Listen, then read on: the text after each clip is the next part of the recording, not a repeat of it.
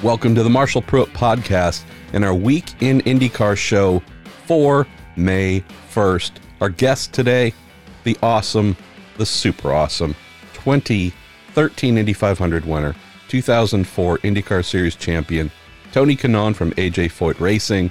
After TK, we have young Braden Eves from Ohio, currently leading the US F2000 championship. So, caught up with him in our ongoing initiative to bring more of the young road to Indy drivers, team owners, and talent in general to you here on the podcast. As always, we start off with a couple bits of news, then we move into questions that you have for me, then our guests, and then we say farewell. Definitely want to say thank you to Cooper Tires and the Justice Brothers. Going into not only May here, where things get really busy on the IndyCar side with the Indy Grand Prix and the Indy 500, we're also now officially celebrating the third anniversary of our little Marshall Pruett podcast, and I will let them announce what it is. But we have Cooper that has done something really cool for the third anniversary. We're going to have some very unique giveaways for the month of May here in Indianapolis at Indianapolis Motor Speedway. So if you are at the track, we're planning on having one or two live shows. Come on out to those. You'll get some freebies, some really cool freebies, courtesy of Cooper Tires and Justice Brothers as well. Justice Brothers are doing something entirely different as a giveaway, so cannot wait for the month of May to properly kick off when motors are revving and tires are squealing at the speedway. Then we'll have some cool stuff to give away. Also, big thanks to our friends at Toronto Motorsports. They're doing all kinds of fun stuff too. They have something coming on May 25th, the day before the race. Going to be doing a pop up shop at the Indy Memorabilia Show, which is held in one of the pavilions right behind the pagoda. This is going to be full of Indy special content. Definitely looking to the past with some great t shirts, stickers, you name it. Also, a little bit of current stuff as well. All of this done specifically for this one day pop up shop by TorontoMotorsports.com. Our dear friends that do all of our t shirts for the show, the stickers and just all kinds of great fun stuff. Stuff for our pal Robin Miller. I believe there's going to be a Robin Miller shirt too. Again, all special for this month of May. So hopefully we will see you there, our pals at TorontoMotorsports.com, doing great stuff along with the Justice Brothers and Cooper Tires with some cool freebies for you, listeners of the Week in IndyCar and the Marshall Pruett podcast. Sadly, said farewell to our friend Dean McNulty one of Canada's premier motor racing reporters, similar in vein to a Robin Miller here, someone who has been around forever, covering the sport forever, really doing big, big things to not only make motor racing a big part of folks' lives and what they read during his time at the Toronto Sun newspaper, but just a big supporter of talent, someone who cared, definitely cared beyond just showing up doing his job to report on an IndyCar race or whatever race he might be attending. Someone who really put his heart into what he did. And so, although I did not know Dean extremely well on a personal level, always looked forward to seeing him when I would go north of the border for the Toronto IndyCar race, or if he was down to cover the Indy 500. Just a good man, a very, very good man. And with his loss, I do fear and no disrespect to any of the younger Canadian racing journalists trying to make a name for themselves, but there is no natural replacement for a Dean McNulty in terms of immediate stature. Obviously, Norris McDonald uh, continues to work more on the independent side.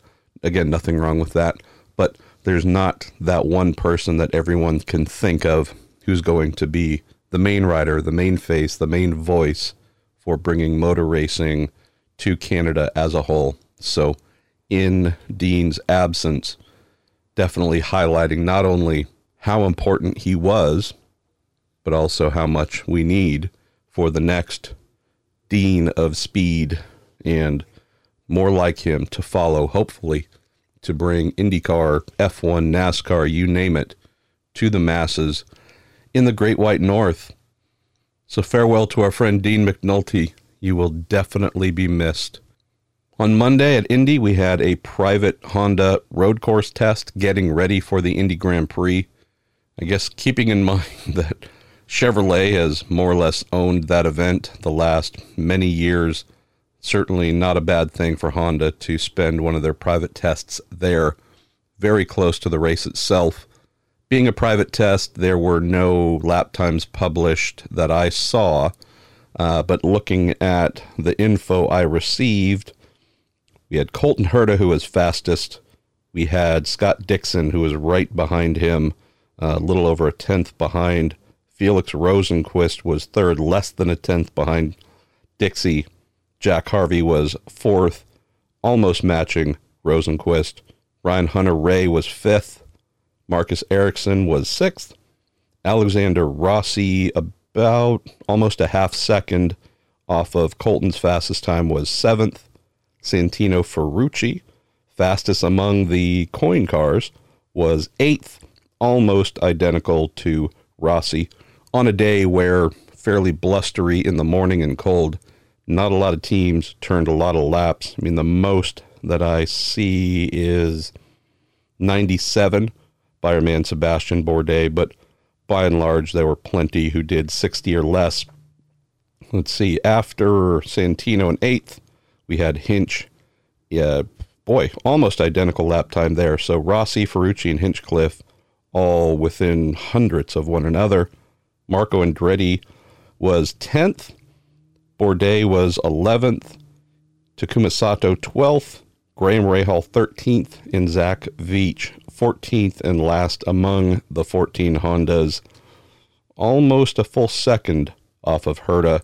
I would say the one thing that stood out from the test in particular, owing to the speed we have seen from them all year long on road and street courses, was did not expect Rahal Letterman Lanigan Racing with Sato and Graham Rahal to be P12, P13 among the 14 cars testing. So a little bit of work to be to be done there. Would also say that among the Andretti camp was not expecting Hunter-Reay and Rossi to be P5 and P7 and Veach and P14. So none of this is end of the world type stuff. Sometimes you come out of a test like this and you say, Great, I'm Colton Herta. We're the Harding Steinbrenner team. We're super fast. Great. And then you have some other teams that go, Boy, we were expecting a little bit more. And they head into the upcoming week, week and a half, which is all they have until we come back for the race itself to go, All right, well, that direction didn't work. So let's cross these things off as viable options and shift our thinking to some other directions. We're going to try the moment practice begins Friday morning at the Speedway. So, keeping that in mind, that's what we'll be looking for as we get ready for the Indy Grand Prix. Some of the teams, Honda teams at least, coming out of this test, where no, we know they will be throwing a lot of different things at their cars to try and get some sort of front running speed coming into frame before qualifying. All right, let's jump into the questions you sent in for me. I did mention with the rather odd timing, as a few of you called out, of the Porsche story last Friday and the very late posting of my contribution to the theme. I guess that would be Friday evening here in California. Pretty much you were might have already been asleep if you're on the East Coast or further out. Um, yeah, interesting one there for sure. And as I mentioned uh, on social media, I would, uh, yeah, take some time to get into a little bit of the backstory. I don't know if the how stories come together thing interests you, but every now and then we'll try and break a little bit of that down. So, and definitely have a couple folks too that kicked off with a few questions that I'll try and answer specifically. But I'll start off with a little bit of the backstory. So, Adam Stern was the first person that I saw who cracked open the door on the Porsche, quote, rumor as an engine supplier for IndyCar, potential engine supplier for IndyCar. Been sitting on that for a while. I won't say exactly how long. I'll say more than a month, but that's fine. Um, I saw Adam's thing. Uh, actually, take that back. I saw something from IndyCar on NBC on Instagram quoting what Adam had posted, I believe, on his social media feeds. I saw that at, I think, somewhere around 3 p.m. Pacific Friday. And I wish I could tell you that uh, I was monitoring all these things and had some sort of active strategy on how to react. Wasn't the case at all. Uh, I was actually sitting in our Mazda CX9. Uh, had been playing show for a little bit Friday afternoon and was just waiting, sitting out waiting in the Mazda and bored. And so was just thumbing through Instagram and Facebook and whatever to amuse myself or numb my brain. Saw that and said, huh, all right, well, surprised me that that had gotten out, but there it is. So I dropped racer.com editor Mark Glendenning a note and said, hey, uh, it's a little bit late in the day here. Uh, that time on Friday is generally known as taking out the trash time. It's a stuff where you post things, send out press releases, as you'll sometimes see that are either low powered, low valued, but necessary, or things that are maybe unsavory that you're hoping as few eyeballs as possible are going to see. Generally, a no fly zone for posting meaningful original content. So, anyways, drop Mark a note, said, Hey, we're kind of in that ugly zone, but this is rather newsy. What do you think? Should I try and cobble something together here, sitting in my car in San Jose, uh, waiting for my lady? Or should we just wait till a fresh news cycle on Monday? He said, no, we should, since it's out, we should definitely do something. So, uh, using my iPad, sitting in the passenger seat, using my iPad, propped up on top of my wife's purse, half supported by the steering wheel on our CX9. Uh, just put together as much as I felt that I should in terms of the story itself that I knew. So, for what Adam broke, uh, that was 100% accurate in terms of it being a rumor and there being discussions taking place. So, all accurate there. When I first learned about it, actually heard it not from open wheel circles, but actually heard about this from sports car circles and impeccable sources on the sports car side. And so when I learned about it and heard about it from enough people on the sports car side, that made me think, hey, you know, this is a real thing. I better start reaching out and on background, get a feel from folks as to whether this is serious or not, real or not. And I had an idea that this was something, and it was based on a pretty simple process of elimination. Now, two separate things here. The process of elimination part, that was just me doing my best to figure out who this was months ago. And that was after seeing IndyCar president Jay Frye standing out in front of uh, the garages at Daytona ahead of the Rolex 24 at Daytona IMSA, IMSA event and just said to him, Hey, great to see you here. I don't know if anyone told you, but you guys aren't racing this weekend. And he had a little chuckle and said, No, I've got a couple meetings lined up. That's all I really needed to know. And he, what, you know, I asked, Could you share who? And he politely declined, as he should, knowing that there'd be no reason for him to get on a plane and fly from Indianapolis to Daytona to talk with IMSA. That's something he could easily do over the phone, etc. Pretty easy to assume that the reason he was in Daytona was to speak with one or more interested, hopefully interested auto manufacturers. And so, thinking, just trying to think of all the manufacturers, of which IMSA has many, all the manufacturers that might be interested in doing something on the IndyCar engine front, worked down the list and crossed off many just based on conversations I've had with them over the years or more recently, or maybe even knowing about some of the sports car plans that they have that they're working on in the background that maybe have yet to be publicly confirmed, but things where on the surface you might say, aha, manufacturer X, they'd be perfect for an IndyCar engine but knowing that in the background they're actually working on a DPI, IMSA DPI for 2022 or some other program, cross them off the list. Very long process, short, Porsche was one of two that I identified as possibly being in some kind of, I don't know if interest is the word, but inquiry phase. Hmm, what should we do? Their sports car program in IMSA, their factory GT program. I don't see that going away anytime soon, but there have been lingering questions about the viability of that GTLM class. So, like Ford, like a number of manufacturers, BMW, that compete in this really awesome factory GTLM class, we've been discussing and debating for months now. Hmm, if this thing goes away and or collapses, what do these manufacturers do to remain in motorsport in North America? Porsche was one that I looked at and said, it's been a while, but there could be something here. So just put that in the back of my brain.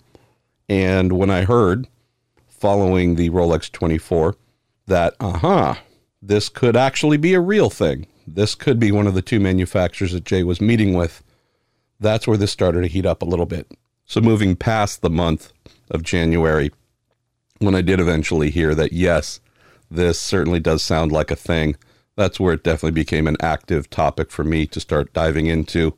And then started getting confirmation from folks that, yes, meetings have taken place there is real interest. There could be something pretty amazing here. So I'll fast forward this a bit, get to Long Beach, because I had to skip the round at Barber Motorsports Park. Get to Long Beach, and having already uh, updated and informed the racer team that, hey, this is an active thing behind the scenes we're tracking and hoping that we're going to have something that we can break at some point in time in the future spoke with a friend of mine, a, a German reporter, not not Wolfgang, two questions, Monser, but sat down and had a good conversation with a friend of mine, a German reporter who is just high character, high class guy, someone that I knew I could ask if he had heard about this, knowing that he has very deep connections within Porsche. And he said no. I said, great. Well, that helps me to understand this is more of a North American inquiry than, say, a straight from Germany inquiry.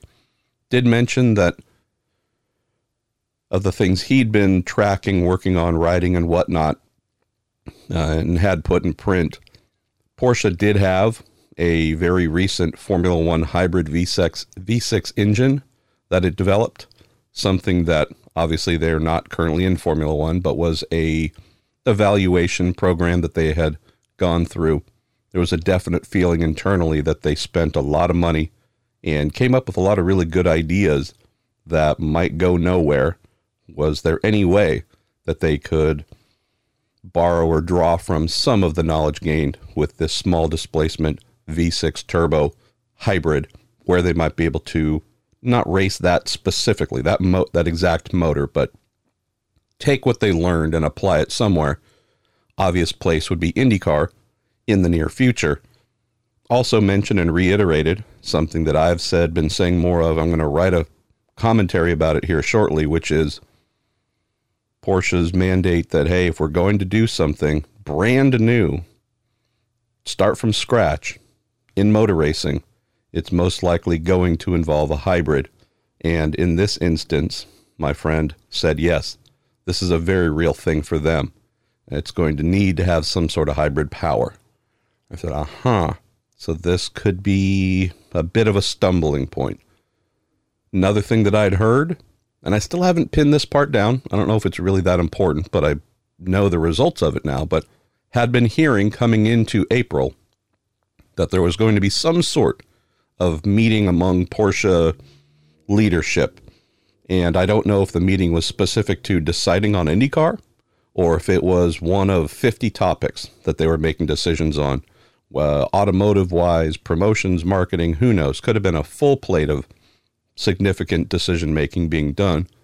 But had heard that somewhere around Long Beach, before, during, after, there's going to be some sort of final direction taken on IndyCar. Yes or no? Gonna find out. Didn't hear anything about it before. Didn't hear anything in terms of conclusions during. And coming out of Long Beach, this is when I was hoping, placed a couple of inquiries here or there behind the scenes, say, hey, you heard anything? You heard anything? More or less crickets there. And then, honestly, when I saw the news break on Friday, said, all right, well, let me ask again, push a little bit harder, since I'm sure some folks who would have been involved with this, maybe even on the Porsche side, have probably seen this news get mentioned as conversations having taken place, could be a future engine supplier. And so, in reaching out to a variety of people, got back some very, very firm, unequivocal, it ain't happening. Period. Also got, but we also know that at times our friends in Germany and or whichever portion of the Porsche global automotive structure could be North America could change their mind. So, a little bit of an interesting thing. Nope, not happening at all. But check back tomorrow because who knows what might happen decision making wise. But the real takeaway was no, this is not going forward. The hybrid aspect as well was brought back as a bit of a limitation, one that did not make it an easy fit because no addition of a small, some sort of even just token electric hybrid assistance has been mentioned as a new portion of IndyCar's upcoming 2021 through 2026 engine rules. We'll round this off with a couple of other things that I've heard. Heard rumor, strong rumor, that there was enough interest, the expression of interest to IndyCar in however many meetings that the, were held was strong enough that there was immensely high optimism that this was going to go forward. I've heard rumor, unsubstantiated. I've asked, and the series wouldn't answer. Honestly, nor would I expect them to. I've heard rumor that there might have been a willingness to move the launch of the new engine formula back by one year to accommodate Porsche, which, for reasons unknown, apparently with their potential motorsport strategy, things that they're planning to either commission or ramp down, 2022 might have been identified as the perfect year to go forward with an IndyCar engine supply if that were to happen. And on the surface, one reaction might be, well, wait a minute, they've said 21 and we expect Chevy and Honda to be there wouldn't this be showing favoritism by pushing the whole thing back to bring in a third and a new manufacturer? I guess one could take it that way. I would look at things the exact opposite. And no disrespect to a Kia or a Volvo. If it were a Kia or Volvo, I might be inclined to say, nope, 21 is it. That's when we said we're doing it. If you want to come play, we'll welcome you. But everyone else is starting to play in 2021 with these new 2.4 liter, 200 cc larger, 2.4 liter twin turbo V6s. For a brand like Porsche, not only with massive history, but equally massive finances and a media and marketing machine, advertising machine that is it's a monster, a raging monster. Porsche getting invested in IndyCar with an engine in terms of bringing that awareness from coast to coast and even internationally, the type of drivers that it might be able to assist teams with, bringing them over and whatnot. Just the overall uplifting aspect of what a Porsche can do versus maybe some other brands. Night and day difference. And so, if any of this is accurate about possibly being willing to push back a year in order to get Porsche, I'd make that call every single time, knowing how big and important and how many fans would come along with Porsche to follow this. Talking about the optimism Other thing I'd heard, again, and it falls into the same, haven't been able to confirm, did ask, no response, fully understand why. I'd heard that there was enough optimism that this could become a thing, that this could happen, that there might have been a plan, or at least a tentative marker on the calendar at some point this month at Indy during the month of May to announce it. So that's not to suggest things got that far, that they they were talking about announcement dates. Just I've heard a couple mentions and notes that the feeling was warm enough. There could have been a reason to think, hey, if things are heading in the direction we believe they are, this could be a big one, really big one for us to unveil during the month of May. We'll say one last thing that comes to mind on all this before I answer your questions that you've sent in specifically on Porsche and other things. There is still possibility of Porsche getting involved and definitely other brands as well. As the sources told me, we're not doing this. Not going to happen. But weather changes, opinions change. This is at least something that we wanted to go talk about.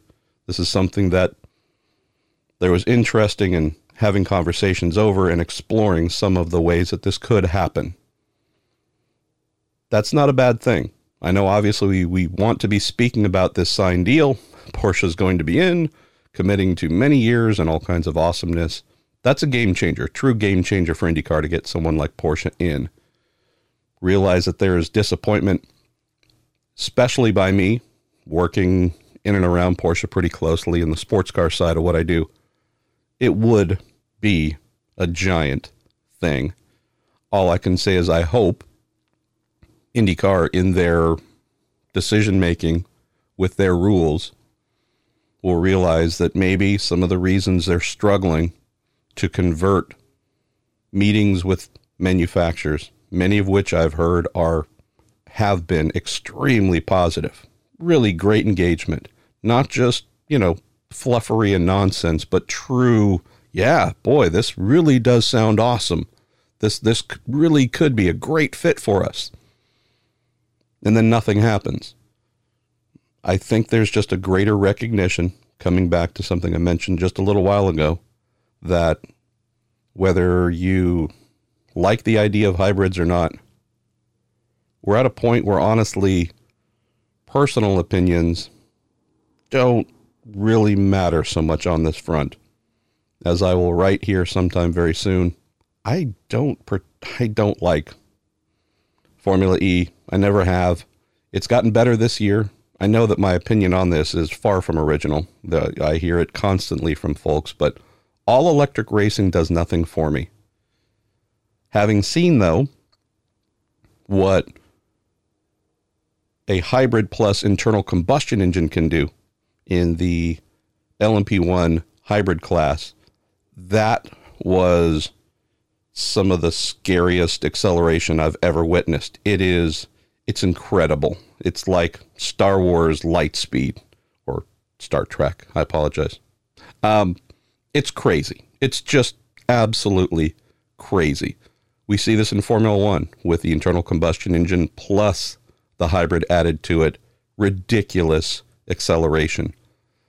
This is what IndyCar needs. Might not be what IndyCar wants, but it's what it needs. It needs some sort of hybrid assist.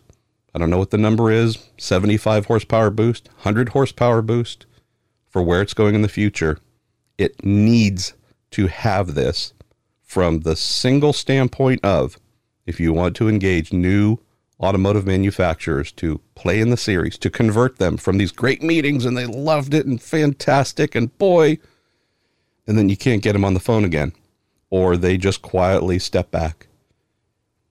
More often than not, it's looking at this one thing that's lacking, and that is a lack of a hybrid option for their marketing team to sign off on. If that's not there, we're not signing off on this. We're not giving you tens and tens and tens of millions of dollars to do this. It's a very simple cause and effect. If you have that, manufacturers not only come to the table, but will want to stay at the table. You don't have it, they'll come and talk, but you're very, very unlikely to get them back. And so I just hope that IndyCar, in its immediate decision making processes, I don't mean a year from now, I mean a week from now, um, less than a month from now, realizes that to get these folks to the table to spend a lot of money to help grow the sport, truly grow the sport, not the small, tiny increments we've been facing, but actual serious upward trajectory. This hybrid thing, like it or not, that's the thing they're all looking for to jump in. All right, let's get to the specific questions. Mike Jablo says, Mike, one of the recent Week in IndyCar podcasts, I mentioned that sitting on some potential stories that would delight IndyCar fans. Asked, was Porsche as the third engine supplier one of them? Absolutely. so, yes, that was something that, uh, again, we were hoping to mention uh, was a great month of May thing to uh, be brought to all of us. Go to Jordan Darwin, who asked how long I'd been sitting on the Porsche story. Covered that a little bit, Jordan. Um, I would, if I could, I would mention exactly when, but it would actually not necessarily publicly, you know, everyone wouldn't know, but some folks who had clued me into this and or confirmed, uh, if I gave too fine of a point on that, it might not be too hard to look at, oh, well, you were at this race at this point in time, and this is probably how that came together. So that's why I'm being a little bit vague there to, I know it's paranoia, but protect some sources Eamon Barnett says, What's the main issue for Porsche not wanting to supply engines? Covered that off, Eamon, here uh, on the hybrid side as well. And then the last one uh, from Kevin Frederico, similar vein, says, Hey, Marshall, would IndyCar be open to having new engines to use alternative fuels similar to LMP1 from the 2005 2009 time, or do manufacturers only want hybrid or electric platforms? I'd say I'm op- I not only am open to both. I think we're going to hear more manufacturers saying, "Look, whatever the fuel might be, don't pin us into just one and or what kind of, you know, what kind of future leading uh, fuels could we consider that might just again move this into a more modern marketing standpoint. We're just looking to give manufacturers things that they can put in front of their marketing departments, their R&D departments and have them say, "Yes, this not only makes sense but connects with what we're currently working on, the stuff we want to work on. Give us a reason to be there." But if you're going to paint us into same old, same old, it's going to be hard to get money out of folks knowing that the automotive industry is in the midst of a vast, vast shift away from anything we might consider to be same old, same old. All right, now it's time to move into the rest of the questions you have for me, starting with Andrew C. Marshall, I've always wondered about the specialized work that goes into maximizing a car's aero efficiency for Indianapolis. We hear about the hundreds or thousands of hours that go into, quote, aero fit and other such terms. But for the layperson who studied music instead of mechanical engineering, what does that actually mean? Awesome question, Andrew. Number one mindset I would say to apply to the Indy 500 is it is an aerodynamic exercise first and foremost. Definitely in the past many decades. Motors very important, tires very important, all kinds of things very important but knowing that so many aspects of the sport have become equalized. Chevy and Honda are making similar power. It, everyone's on the same Firestones. Really, how one is able to cut through the air as cleanly as possible.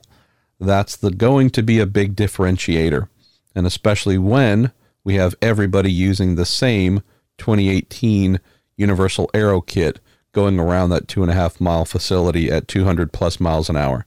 So it's the tiniest little differences that will make one car carve through the air a few tenths of a mile an hour faster.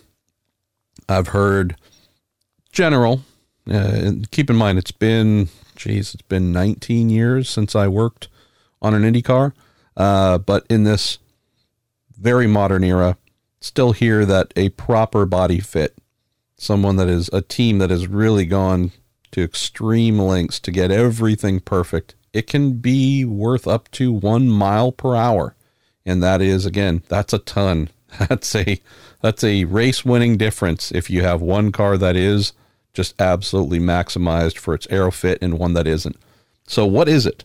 Well, keeping again drawing from the same chassis, the DW12, with the same bodywork, same aero kit, everything fitted to it.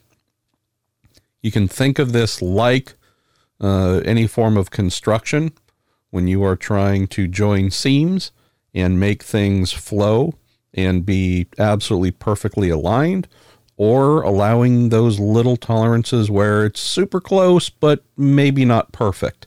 So, you know, if you watch if you watch one of the 427,000 different car customizing, rebuild, restoration, garage, whatever type shows on a variety of channels, you know, there usually comes a point towards the end of the show when the car's been worked up, built, tuned, whatever you name it. They've done all the work to it.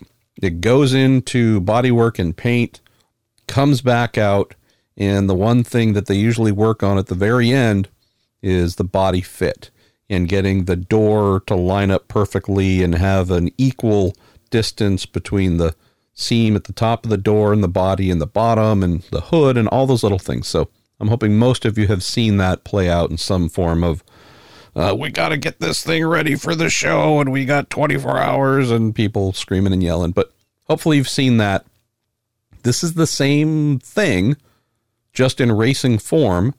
And the big difference is where on those shows, the trunk, they're looking for a narrow quarter inch seam between the trunk closing and the quarter inch gap equal, uniform all the way around, top, bottom, and sides to the body. Here, you are looking for zero inch. You are looking for no gap whatsoever. And that's not always possible, but for the most part, that's just the mindset here, Andrew, I would say to take. So that when folks are fitting a side pod, fitting an engine cover, they are mounting wings to a nose, rear wing to the pillars and such. Everyone is looking at those interactions. Everything where joints and seams and connective points happen. Are there gaps? Are, is anything skewed a little bit? Sometimes, again, if we talk about these rebuild and restoration shows, you might have one corner that is off a little bit. And is it just a case of being able to realign it? Or do they have to actually pound on and work on the body itself to bring the body closer to that panel? Some of the things that teams are looking to do here as well, just in carbon fiber and to, again, almost down to zero type gap. So, can you use some body filler? Can you use a variety of, not many, but a variety of things to fill in some of these seams and gaps? That's what a lot of folks are trying to do. Can't take, say, a side pod that as it came out of the mold might have been a little short here or trimmed a little bit too much there before, you know, by whomever was finishing it up before it was sent out. You can't necessarily just start adding a bunch of material to things it's a generally accepted practice, though, that in order to create a smooth and seamless body, that if you need to fill a little bit here or there, whether it's on the body work going onto the car or the kind of the, the main body work that stays affixed and doesn't come off readily or super easily, add a little bit there. It's all about removing gaps. It's all about things being as smooth as they can be, Andrew, top side and bottom side. In the end of day video that Sebastian Bourdais and I did during the Indy Open test, he mentioned about tape and how, you know, beneath the car in particular, there's all sorts of little places where tape is used to smooth over some seams. You'll see something else that teams do. Hopefully, you can observe this during one of the broadcasts uh, during practice. where you'll see teams taking little round uh, pieces that were cut, little super thin pieces of vinyl tape, usually matches the body color, and they'll put that over the little holes, say that are drilled for the front wing uh, gurney flaps. Well, maybe they're going to run without the gurneys. Well, rather than leave those little tiny holes that are drilled in the wing that aren't being filled with bolts, they'll cover those over, both top and bottom, with these little matching color uh, vinyl dots just to smooth that over, reduce that little tiny bit of drag. So that's the Aerofit. There are specialists. There's some specialists in Indy, Andrew, that do this as a service. Teams can hire them and they just labor away to perfect all of these things. Most teams that I know of, though, do it themselves and take great pride in it. So that's why when we hear about cars for the 500, most teams that have the financial horsepower will have a dedicated speedway car. It does not get used at St. Petersburg or elsewhere. It sits and gets worked on, rubbed on, loved on throughout the off season and leading up to the Indy 500. And that's the perfect car they hope to use throughout the month and definitely going into the race. Also, the knock on effect, as you would expect, sometimes when those cars get crashed, well, they can certainly get the car back out, but will it be perfect aerodynamically? That's often where you will see, hey, that person did a round number average 225 lap with the perfect body fit car, and they came back the next morning and they were running 224 or something like that. Why? Well, not because the car got slower because they made something different on the mechanical front so much. Can be the difference between a proper body fit and one that isn't quite there. So, great question. Surprising how big of an impact this has on competitiveness at the Indy 500. Go to Ben Cohen next. Ben says, MP, could you break down what different practice days at Indy throughout the month could be used to focus on for teams? Teams talk about checking items off their list during actual test days, and I assume there are similar items that teams go through throughout the month of May. Absolutely correct, Ben. So, looking at how the structure is laid out, we're going to go into the Indy Grand Prix. We have Friday practice, practice, qualifying. And then Saturday, the 11th, there is the race. Then take Sunday and Monday off and return for the very first practice session Tuesday morning, 11 till 6, I believe. So Tuesday, Wednesday, and Thursday will be dedicated by and large almost exclusively to working on race setups. That's just traditional. We will have some teams that start to work on qualifying setups a little bit. Something that will be faster, maybe a little bit more ragged, something that a driver can hold on to for four, five, six laps. Again, qualifying is four laps, but hold on to four, five, six laps at most. But definitely maximize the car, get the most out of the tires, everything, and effectively have a complete vehicle that can do that, but then it's done. You you do not want to keep driving that because it'd be too risky. Throw it in the wall. But for the most part, it's kind of surprising, really, to think about just the changes been in time allowed and time allotment at the 500. Just going back to when I was there for working with teams and such, where you would have weeks. It felt like forever. There there was not that there was a lack of a rush, lack of immediacy, but just a general mindset that got a lot of time to fill here, got a lot of ideas. We aren't necessarily going to be on track all day, every day. We might actually decide to take a day off. Yeah, Thursday, we're just going to uh, cool it a little bit, work on the thing, look over it, think about stuff. We'll go back out Friday. Now, eh, not an option. So we're going to have cars on track starting Tuesday. Even that's a little bit limited, where you have a block of time set for veterans, block of time set for rookies and ROP, etc. But if you think about Tuesday through Thursday, a lot of working on race setups, going through checklists, trying to find things that not only produce speed but stability. Going to be working through a lot of mechanical options, a lot of damping and spring options as well do as much as teams can to reduce mechanical scrub something where the car is gripping through the corners but without sliding, causing friction, which going back to Andrew C's question, that just slows it down. That's just drag.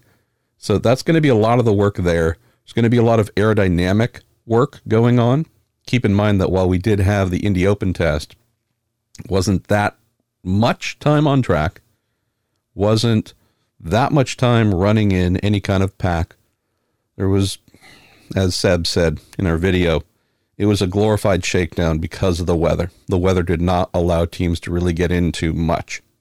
Also, knowing that there are some new aero allowances this year, primarily just bolting on some front wing extensions and gurneys, bolting on some new gurneys to the rear wing as well. Some teams were able to work through that to quantify it. Hey, we're going to bolt this on, go run and see what it does to the center of pressure, whether the driver likes it or not, etc. I think we're going to see, in light of the Indy Open test being a little bit of a bust, I think we're going to see pretty much non stop on track action by teams Tuesday, Wednesday, Thursday, trying to make up what they weren't able to learn. So there's going to be a lot of learning going on very quickly, not just traditional cool. We're going to start working on race setups. It's going to be, we still got to figure out some stuff before we can then decide what is a priority, what we think is going to be strong directions to try out for race setups.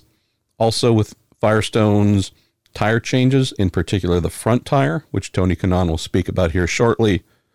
Some new stuff to learn on that as well. It's fairly cool during the test that we had, so we'll see what the weather is like when we come back for the start of practice. Expect it to be a little bit warmer, so that's another variable teams are going to have to work through. Friday, we get extra boost, Ben. They call it Fast Friday for a reason, so qualifying boost is delivered for teams to be able to use and to really start working on their qualifying setups in earnest. It's always best to have the car in complete configuration. It would be run in qualifying. So it'd be great if that qualifying boost was available the whole week. Doesn't mean, though, that teams cannot start working on that a little bit early if they wanted to, and some will. Uh, it's not a bad thing. It's not a bad idea. Knowing the ongoing pressure to really try and get into the show on Saturday. And I know that IndyCar has a structure set up for Sunday where those who did not make it into the field and get effectively locked in to one of the first 30 starting positions, there will be a session Sunday morning to determine who will fill out the final row and who will go home. All that said, there's pressure. There, there's certainly heightened pressure. So what will be interesting to follow on this, how the planning works out, is there will be running available, a little bit of running available during qualifying weekend when things are quiet, when there's no actual qualifying attempts taking place. There'll be a little bit of practice time there, but for the most part, Sunday is going to be an interesting change in that those who qualify 10th through 30th they're done. They're done for the weekend. They're not allowed, uh, unlike years past, to come back out and use Sunday as a bit of a, a test day if they could fill in wherever there were gaps and folks not qualifying and whatnot. So, real quality, get ready for the Indy 500 type running. It's not going to be part of qualifying weekend in any of the ways it had been used to some degree in years past. We then come back on Monday and there is the final option to run. It's not a super long session, as I recall, Ben. So it's kind of one more shot to get in free range, non race mode, at least on pit lane type running. So that's where we can expect to see yet again the big packs, big, big packs running around, folks drafting nonstop. Another great, almost final chance to get into the true race mode running, make final major race setup changes. Come back on Friday for Carb Day. Carb Day is full race mode. Everybody in their fire suits. It's just everybody treating it like a race in terms of preparation. Everybody geared up on pit lane. This is can be interesting. You will also get the pack running there too. It's just a little bit more of a time compression because they're not on track super long. And then everybody has a little bit of fun on Saturday. We go race on Sunday. So altogether, got three days of call it uninterrupted testing slash learning slash practice, mostly focused towards the race Tuesday through Thursday. Friday is definite qualifying mode. And I think for some of the smaller teams, newer teams, those who are likely to be on the bubble, if not almost downright, we can tell now who's going to be struggling to get in. I would say if I'm them, that Tuesday, Wednesday, Thursday, even though you do not have race boost, don't even bother with race mode. Absolutely work on extracting maximum speed in short runs so that when you do get that boost on Friday, maybe you're ahead of your curve, not the curve of the rest of the teams, but at least ahead of your curve to give yourself a better shot to get into the show. It'd be silly for some of the smaller teams, those who are already on the bubble, to waste Tuesday, Wednesday, and Thursday on race setups, then decide on Friday to go for qualifying and not make the show and realize that, hey, we had four days to get ready for this. And why did we squander three or two or one on anything other than getting in? We know the majority of the teams are going to get in.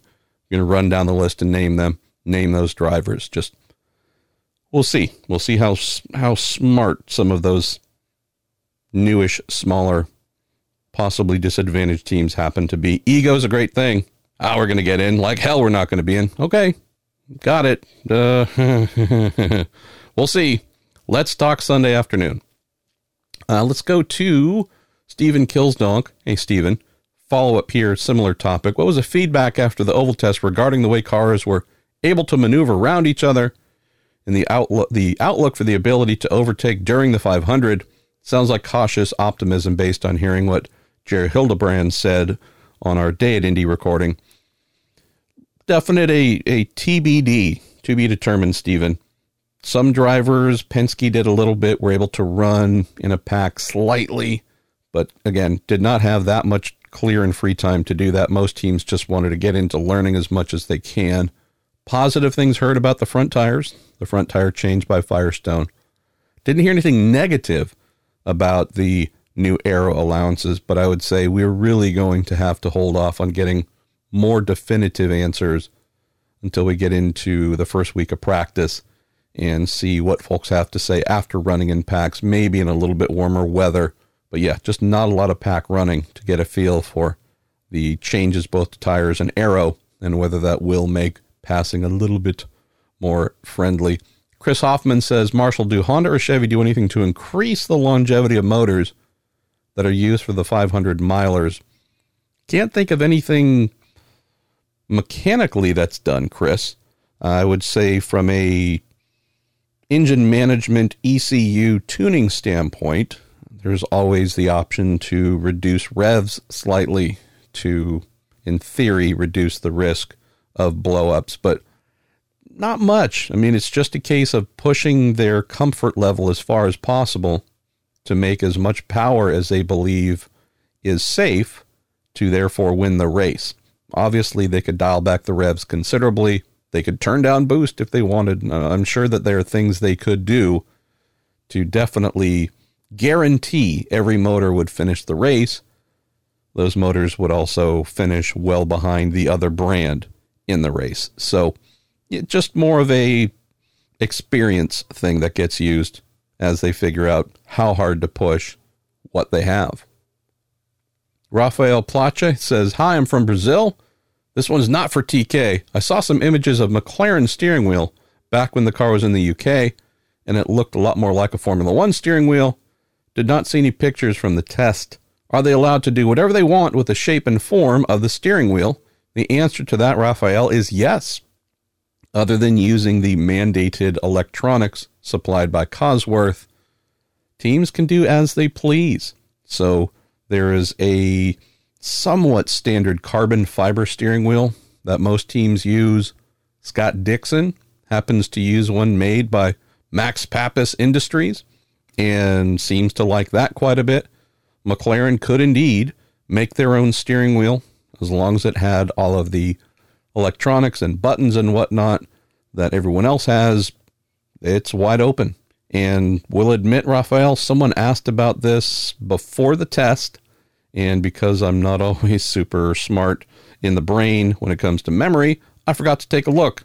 And I actually was in or around their pits for almost an hour. So I feel kind of dumb, but I'll take a look as soon as I can and uh, hopefully take a steering wheel photo and answer that question. Darren Dubois says, Marshall, curious in your thoughts about Barber Motorsports Park with the date change, different lineup, etc. Did it hurt the overall event? Was it no different? I assume it will move back to its original date after Long Beach. The start time of the race makes it difficult to stay on Sunday, as we usually do Friday and Saturday only. At least from what I heard, uh, having not been there, had some family things to attend to at home. The overall attendance, I believe, Darren, was pretty darn strong. I just heard from a number of folks. Robin Miller is one of them. I believe Leigh Diffey was another, just saying, boy, crowd looked really good. And so I don't know if the date change had anything to do with that or if there's just more IndyCar fans and they'll show up, whether it is in that late April position it was previously or uh, being here moved to early April as it was this year. Not sure if the date had anything to do with it, but I definitely think uh, we will hear where that falls out. I've also heard some other interesting calendar things that need to chase down as well. Not Barber related, but possibly some other shifting of things. Not this year, but maybe next or the year after. So, but yeah, it'll be an interesting one. I'll if if I get a chance, I'll try and get some feedback from someone about Barber and whether sticking with the early April or moving back to late April would be the thing to do. I will admit it is kind of nice having a little bit of a break before the Indy GP and Indy 500. So I think from a mechanics on pit lane, engineers, truck drivers, you name it, even the drivers themselves, I think the timing here of having a fairly solid break between Long Beach and the start of the Grand Prix, even with some tests thrown in, I think it will be. Uh, we'll, we'll look back at this and say, nice. It didn't feel like no one got a chance to breathe from St. Petersburg through Texas. Let's go to Ryan Terpstra again. Says in recent podcast discussions taking place about shared IMSA and IndyCar weekends, I believe in discussions for IndyCar to partner with Laguna Seca, IndyCar stipulated they run the weekend after IMSA. Why? That doesn't make good business sense for either series. While it is possible some could possibly make it a week long vacation bookended by both races, it seems more likely someone makes a weekend event and picks one or the other. I did not hear anything from IndyCar when I asked them about intentionally wanting to go right behind IMSA this September. And but that does happen to be what worked out. So I believe going forward, once we're done with this inaugural return. Uh, I believe when we come back for 2020, Ryan, there will be a gap for sure instead of back to back between IMSA and IndyCar. As someone who covers both series, we'll just mention very quickly, and someone who loves both, truly loves both series, I am concerned for IMSA at WeatherTech Raceway Laguna Seca, having covered every event they have had there since IMSA returned in 2014 and before that when Grand Am was showing up. Um, it often looks like they forgot to open the gates and let people in.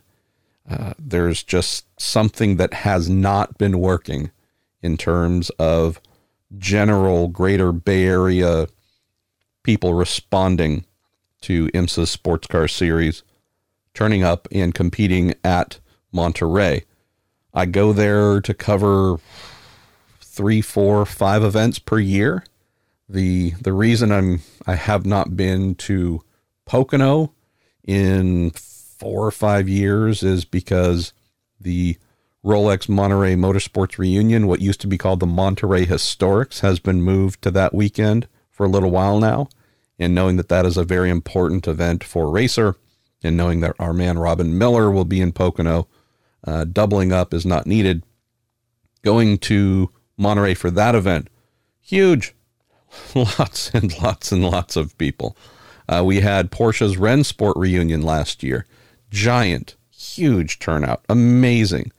Uh, I've headed there for World Challenge, the Intercontinental 8 hour SRO sports car endurance event. And if there are few people that turn up for IMSA, there are drastically less that turn up for World Challenge or the Intercontinental race. I don't know what it is, Ryan, but there's something about modern era of sports car racing that is not connecting with my fellow people here. I can tell you though, I think that IndyCar coming back will, not talking crazy crowds, not talking about the grandstands being packed on the front straight as they were back in the day, but I think IndyCar is something that is going to have a comparatively strong response. And if that is the case, that's the thing that I fear for IMSA. Uh, since IMSA has really been the biggest major modern road racing property to show up. Having the even bigger one in IndyCar come and play, I think that could be the thing that eventually knocks IMSA off the calendar. Because if nobody's turning up for that, and or fans who like racing and IMSA's been the biggest thing to go and see, at least again, modern stars and cars. If those folks are now saying, wait a minute, I get to go see even faster cars with bigger stars and et cetera, et cetera. Yeah, that's my concern here. So less about IndyCar and how this might affect them, more the opposite. So we'll see what happens. As I mentioned either in one of the recent podcasts or another, I would not be surprised to learn here in the very near future that IMSA's time in Monterey might come to an end, and maybe they would look to go back to Portland, which could be a place that might welcome them back with uh, more people and more interest. Let's go to Daniel Kincaid, who says, MP, any chance you could run over the driver engineering pairings for the one offs coming up at Indy, uh, as well a list of who does and doesn't have a spare car? I'm sure Penske has a spare for each driver but as far as a team like maybe RLL, do they only have one spare for all three of them?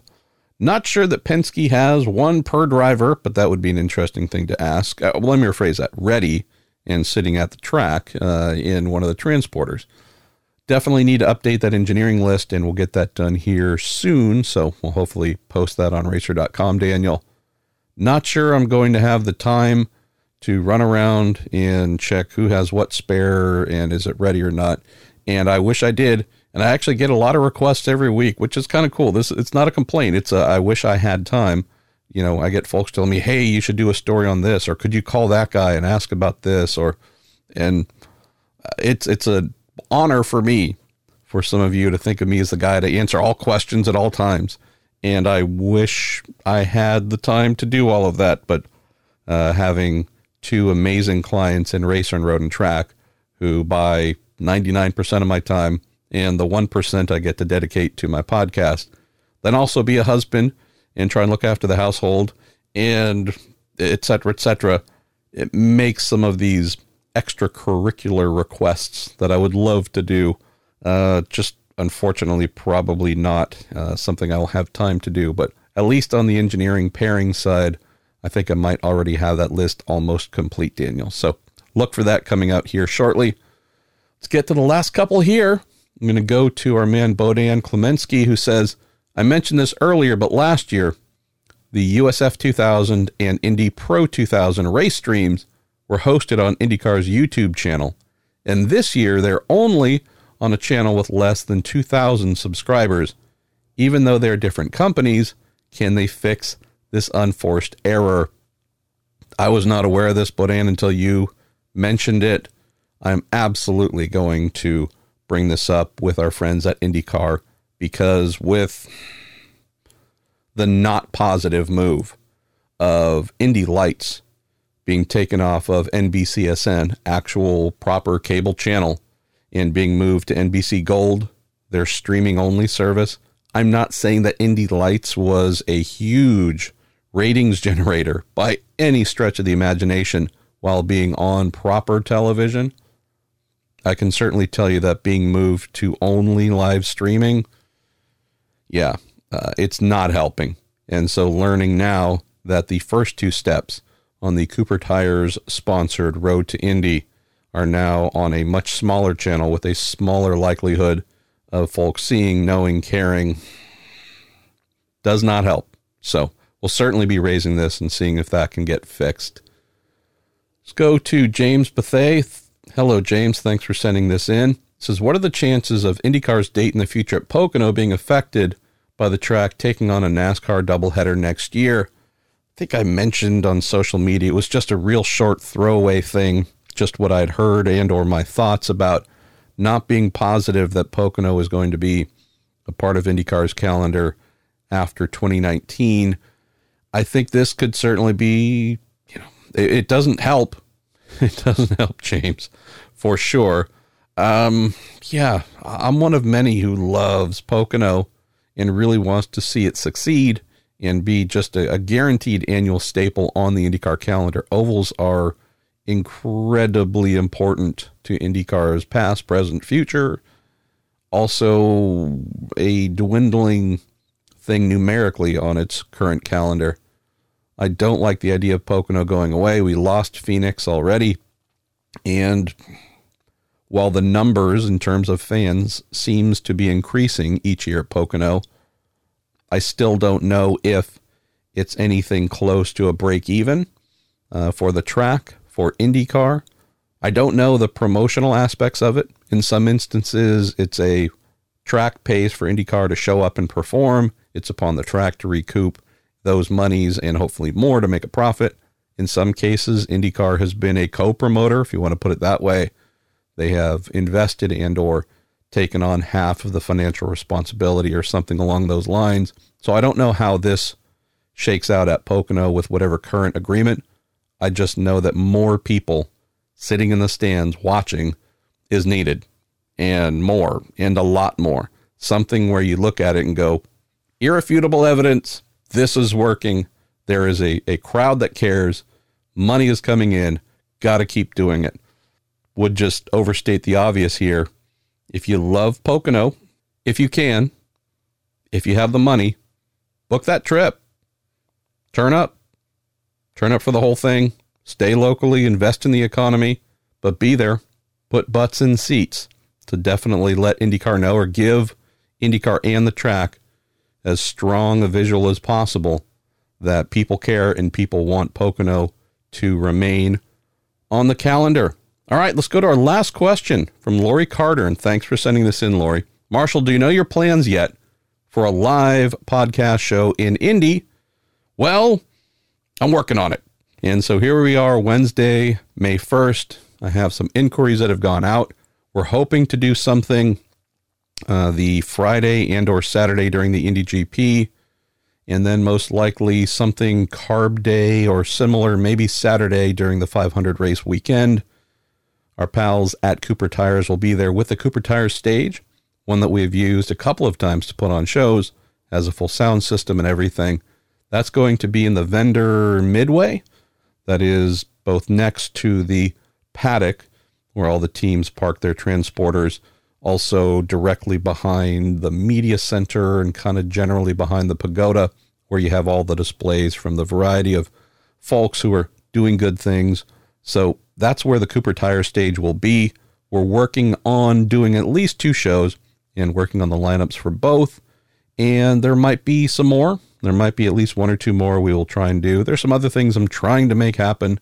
Lori, time's running out a little bit on those, and I'm not getting the response from uh, one or two people that uh, I need to hear back from. So trying to do some just fun stuff, the usual kind of fun, silly stuff.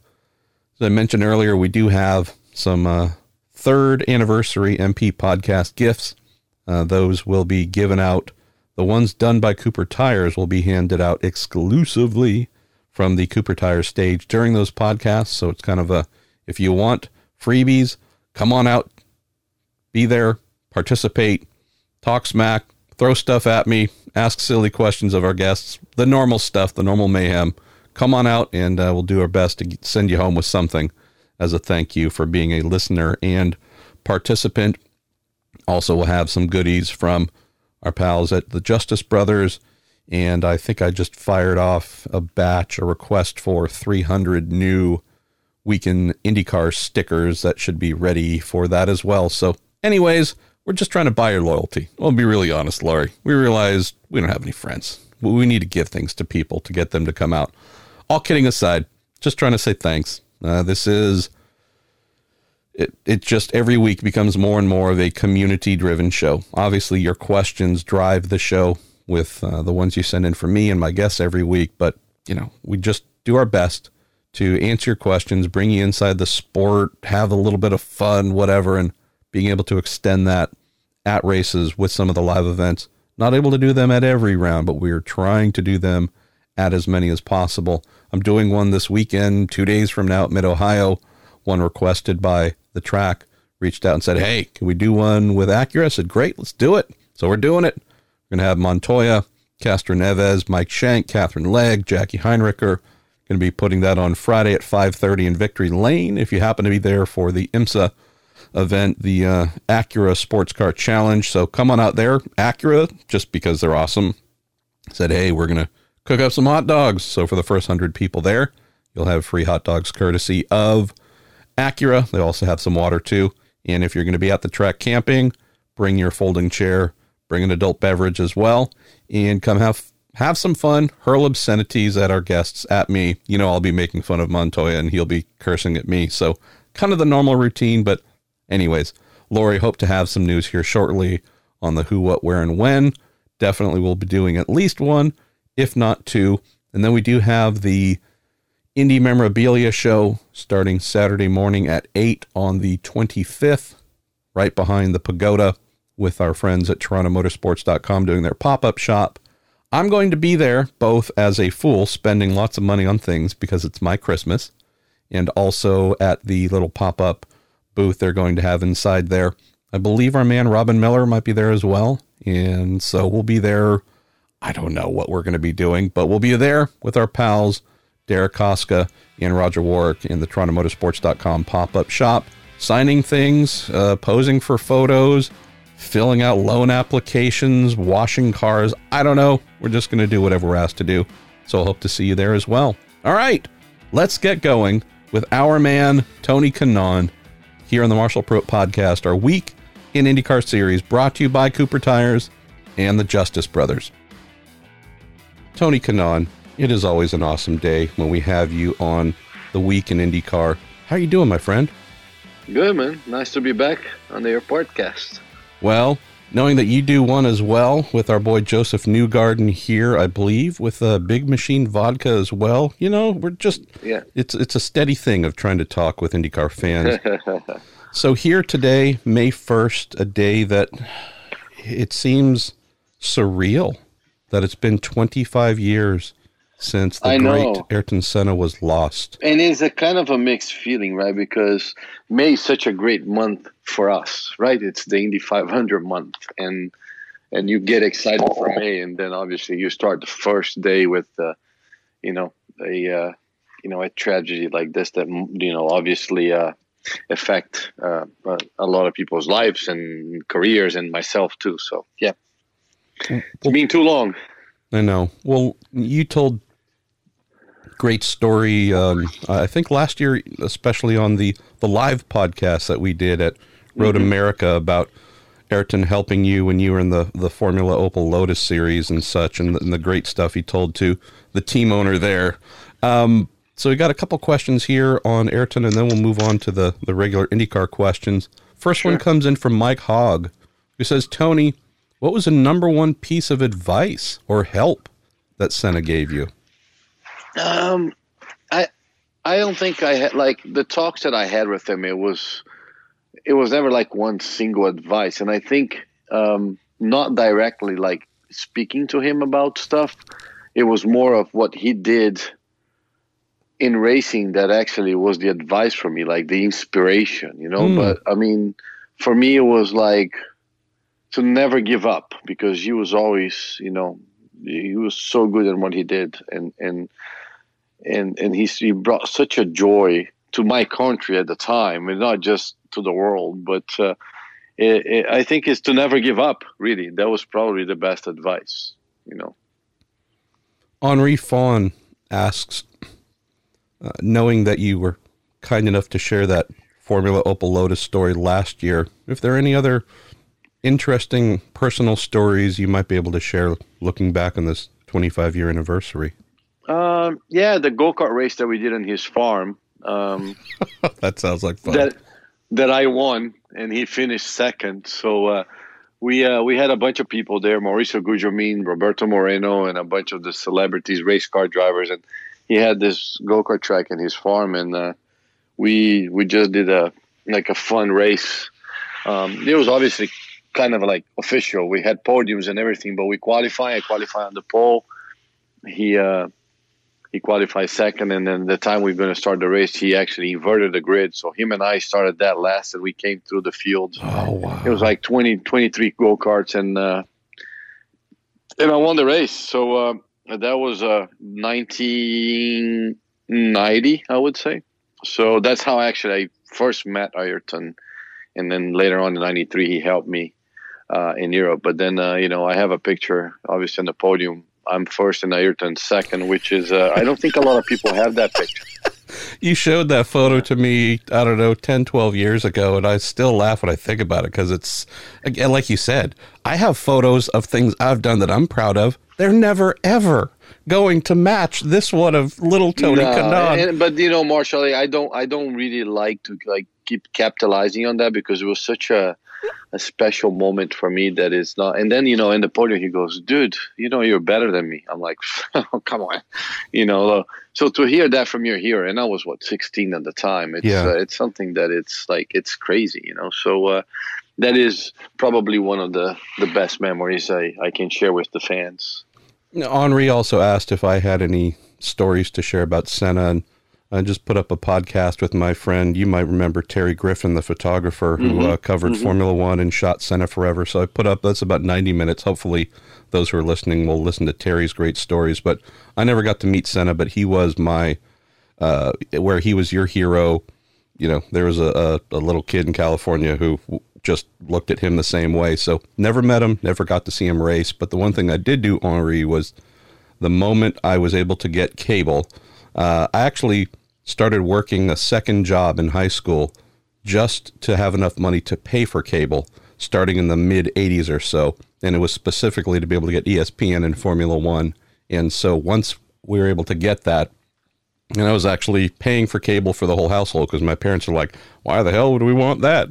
Um, I'd get up at whatever crazy hour to watch Formula One races live, specifically to watch Senna. So that was just my kind of rabid fandom back then. And the one thing I have, and I still need to do a bit of a modern VHS tape to digital conversion, is I have the entire uh, every ESPN broadcast of the 1988 Formula One season, Senna's first championship. Wow, and cool. uh, I need to get all that onto digital so I can pass that along to you and some others, TK, who I'm sure would just enjoy having every oh, complete it. race from that season. So thanks for sending that question in, Henri. All right, let's move to a couple of questions that are similar on the theme of folks wanting to see you and your teammate, Matheus Leist, really start to give the bigger teams more headaches. One's from uh, Matheus Longo, another one's from Ryan Terpstra, and I'll just I'll use Ryan's between the two.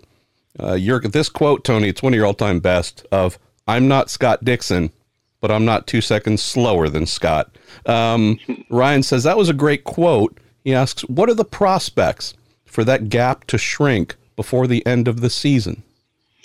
Yeah, I mean it's a tough question, Marshall. I wish I would have the answer because we could be putting in place. I think uh, you know uh, over the years this series have gotten um, a lot more competitive, and uh, I'm kind of actually kind of surprised how uh, how much we struggle in the beginning of this year because last year at this point actually we were at the place we wanted it to be, you know, in the top ten, top eight every race. So uh, looks like we made some changes over the winter as far as uh, you know um, setup wise and choosing dampers and stuff that they're not they really we only the only way to find out was when we we went to the track because we don't have a lot of testing and so it put us behind um, so what we we really need to do is uh, I think we went back to basics since uh, we finished Long Beach. Long Beach was a shame because we had a problem. I mean, I crashed and qualified, but then in the race, I got hit in the first lap. So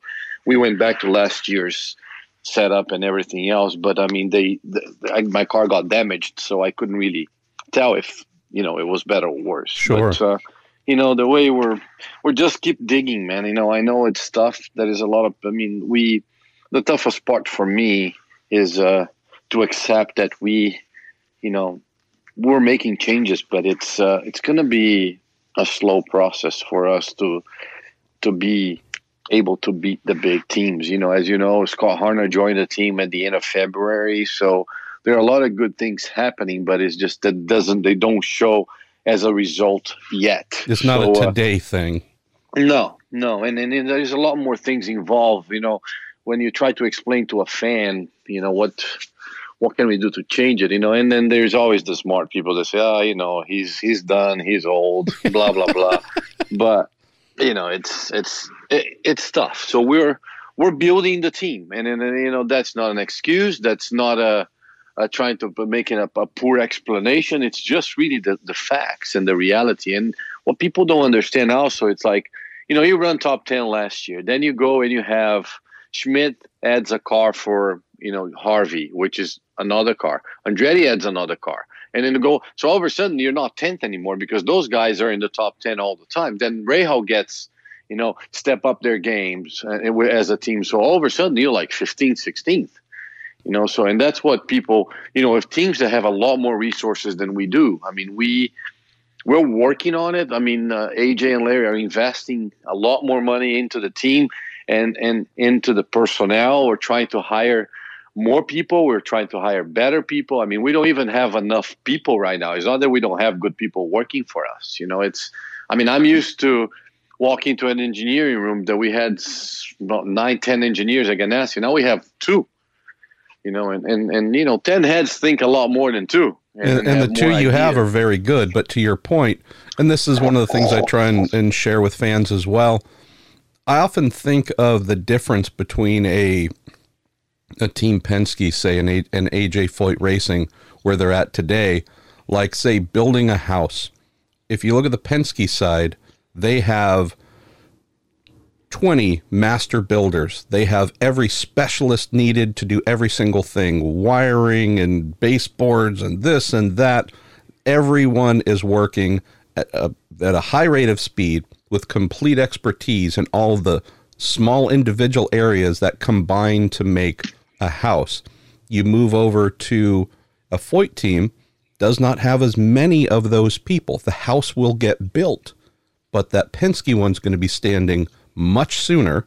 The Foyt one is going to go up months later, maybe a year later. So in that race to get it done first, there it's not a lack of talent, it's not a lack of effort. Everyone's working really hard. Just if you don't have as many of those people in the specific areas needed to get that project done first. That's why you have one team that's usually running up front and the other one that's behind trying to catch up. Correct. So I mean, you know that that's that's uh, I mean the best uh, explanation I can give to the fans. I do believe, uh, you know, we do have a strong car for the 500. Um, that is something that we prepared ourselves quite a bit. So uh, hopefully, you know, as everybody knows, I mean, if you win this race, it doesn't matter what you do the rest of the year. So hopefully we're we're trying to, uh, you know, we're talking to ABC um, as far as sponsorship to try to help us out a little more, and a couple of other sponsors as far as uh, as, as budget to try to be able to invest more in the team. And uh, I have myself and Larry. I mean, a personal interest in helping the team. I even told Larry, I said, look, if uh, whatever we need if I even need to take a pay cut next year because we need to hire these people, I don't mind. I mean, I'm all in. I mean, uh, I, there is no secret that I said once I signed with him, that's where I'm going to stay until until I decided that I'm not driving or AJ and I decided this is it. So uh, we're we're making a lot of changes, but it's uh, is are we going to see the you know big changes this year? I can't answer that. I think we're going to get better, but I think we're you know we're looking ahead into a three-year plan and through a four or five-year plan as a team, and and and hopefully that's how we're going to be able to uh, to bring the team to the next level. And I'll say a couple additional things here just because Tony is modest. Uh, you driving and finishing, I don't know, 15th at Long Beach, I'm just making up numbers, 15th here or 13th there. You did not drive any less with any uh, less intensity or effort than the days where you've won races. Uh, often, no. when you are in the midfield, talk to most drivers and they'll get out and tell you that's harder than any of the wins or podiums that I've had. So it's certainly not a case of a lack of effort on on your part. The other thing that you mentioned in Scott Harner, knowing the reputation that he has, a real he, he is a nation builder. He's an absolute nation builder as a person, and I've mentioned this before in the podcast, but his influence won't be felt right now. But as we start to get towards the end of the season, mechanics, engineers, damper people, you name it, are thinking, huh, maybe it's time for a change. Scott's the kind of guy, now that he's at Foyt, where for folks who might not have considered the team before, they're going to want to go talk to Scott and work for him because that's the kind of guy that he is. No, and for sure. And then, you know, the comment that, you know, the question was, uh, I'm not Scott Dixon, but I'm not two seconds slower than him. It was one of the comments that I made to, to show the guys that, like, look, guys, we're, you know, I had a guy as a teammate, and I know he's better than me, and then that's and he's actually probably better than everybody that I've known. But it's not two seconds. So basically, that we have a bigger. My, my, my comment was about we have a bigger problem than than than just me. Probably not. If if you, if we ever think I'm not in my game, but being not in my game two seconds slower, that's almost impossible.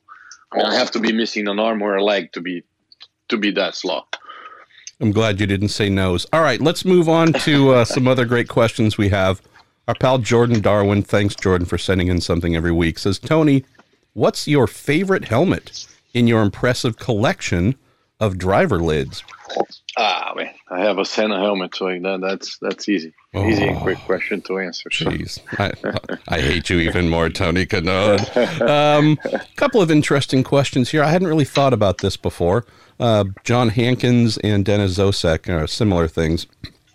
Dennis, first of all, said, One of the coolest things my late father and I ever experienced was your Indy win in 2013. We were both left in tears. I'd love to see you win another. He asks, When you decide full time racing in IndyCar is over, would you like to do like Helio and still keep t- returning to run the Indy 500? And uh, John Hankins asked something similar, but wants to know if you want to keep going at Indy as long as AJ did. so the first question, yes, the answer would be yes. Um, with with the right program, for sure, I would love to do one-offs. I would say, you know, to come back and and do a couple. But that's uh, let's see how long more I'm going to drive. You're not even thinking about that now. I know that for sure. You know, so I would say by the time I don't know, by the time I finish driving, I'll be I'll be so old that, that I wouldn't be doing that. I'll be just done, done. But um, you know, it's hard to answer that question right now. I would say yes, I would love to, but uh, I'll I'll decide that when I get there. And and the second the question is, I don't think I'm driving until I'm 58, but um, you know, right now I'm 44. Uh, I think I still have a few years left.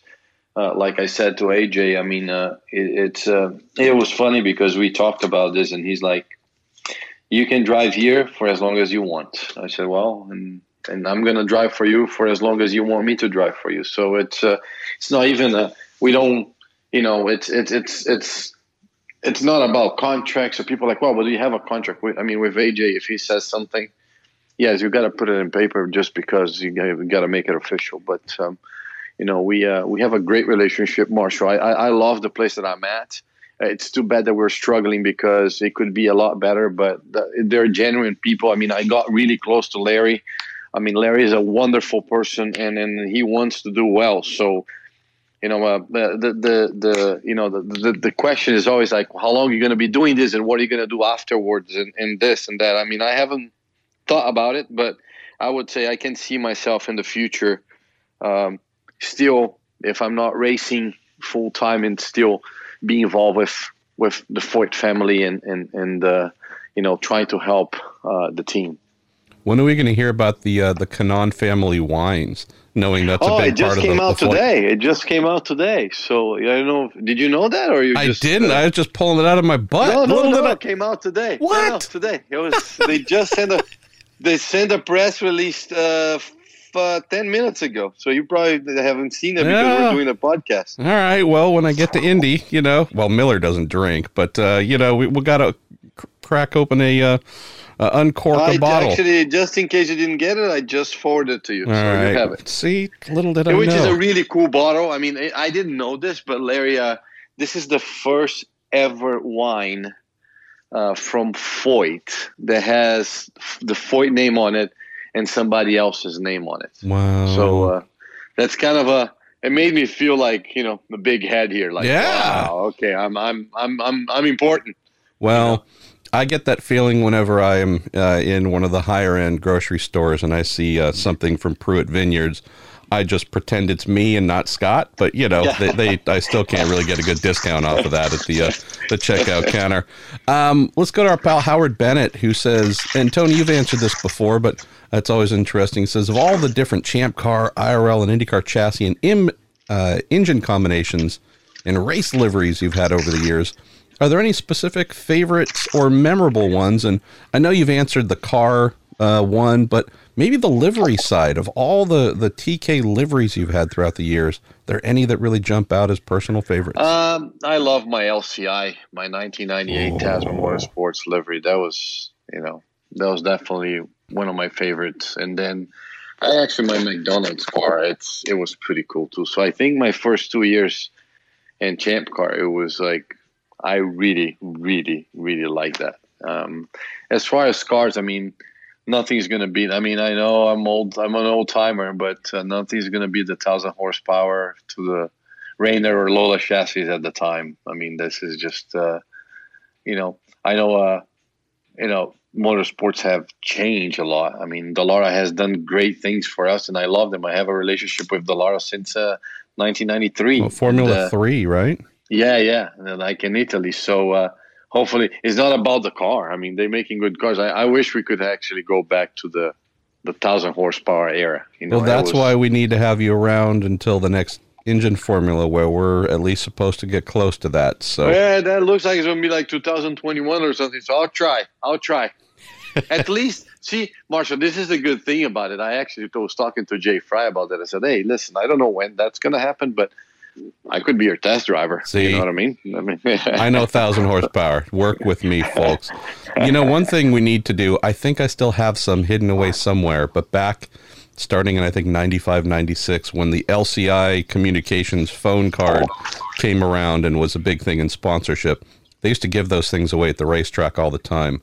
I don't know if you still have any of those calling cards. cards. Yes, I don't know if Oh, you yeah. Oh, if yeah. you still have any. I'll see if I can Yeah. find some. You and Ah, I I need to sit down. All right. Well, we need to bring one to the track, and I'll I'll just turn on the camera, and we need to actually see if we can use it and call somebody, I and if it I still works. It's funny. I tried it with Darvish. It doesn't. You remember you had to scratch in the back. Exactly. the pin, and then you had. Oh man, it was.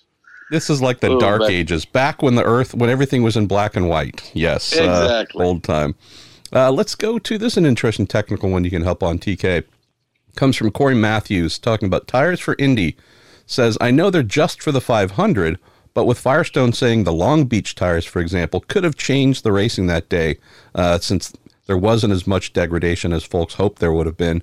How do you balance that, or how do they balance that for Indy 500 specific tires? So I know you're not a, a Firestone employee, but just with what you use, say at the test here last week and whatnot, how do you interact with Firestone and telling them, "Hey, this would be Well, a I- really good tire for the for the 500, but we don't want things that are falling off after five laps."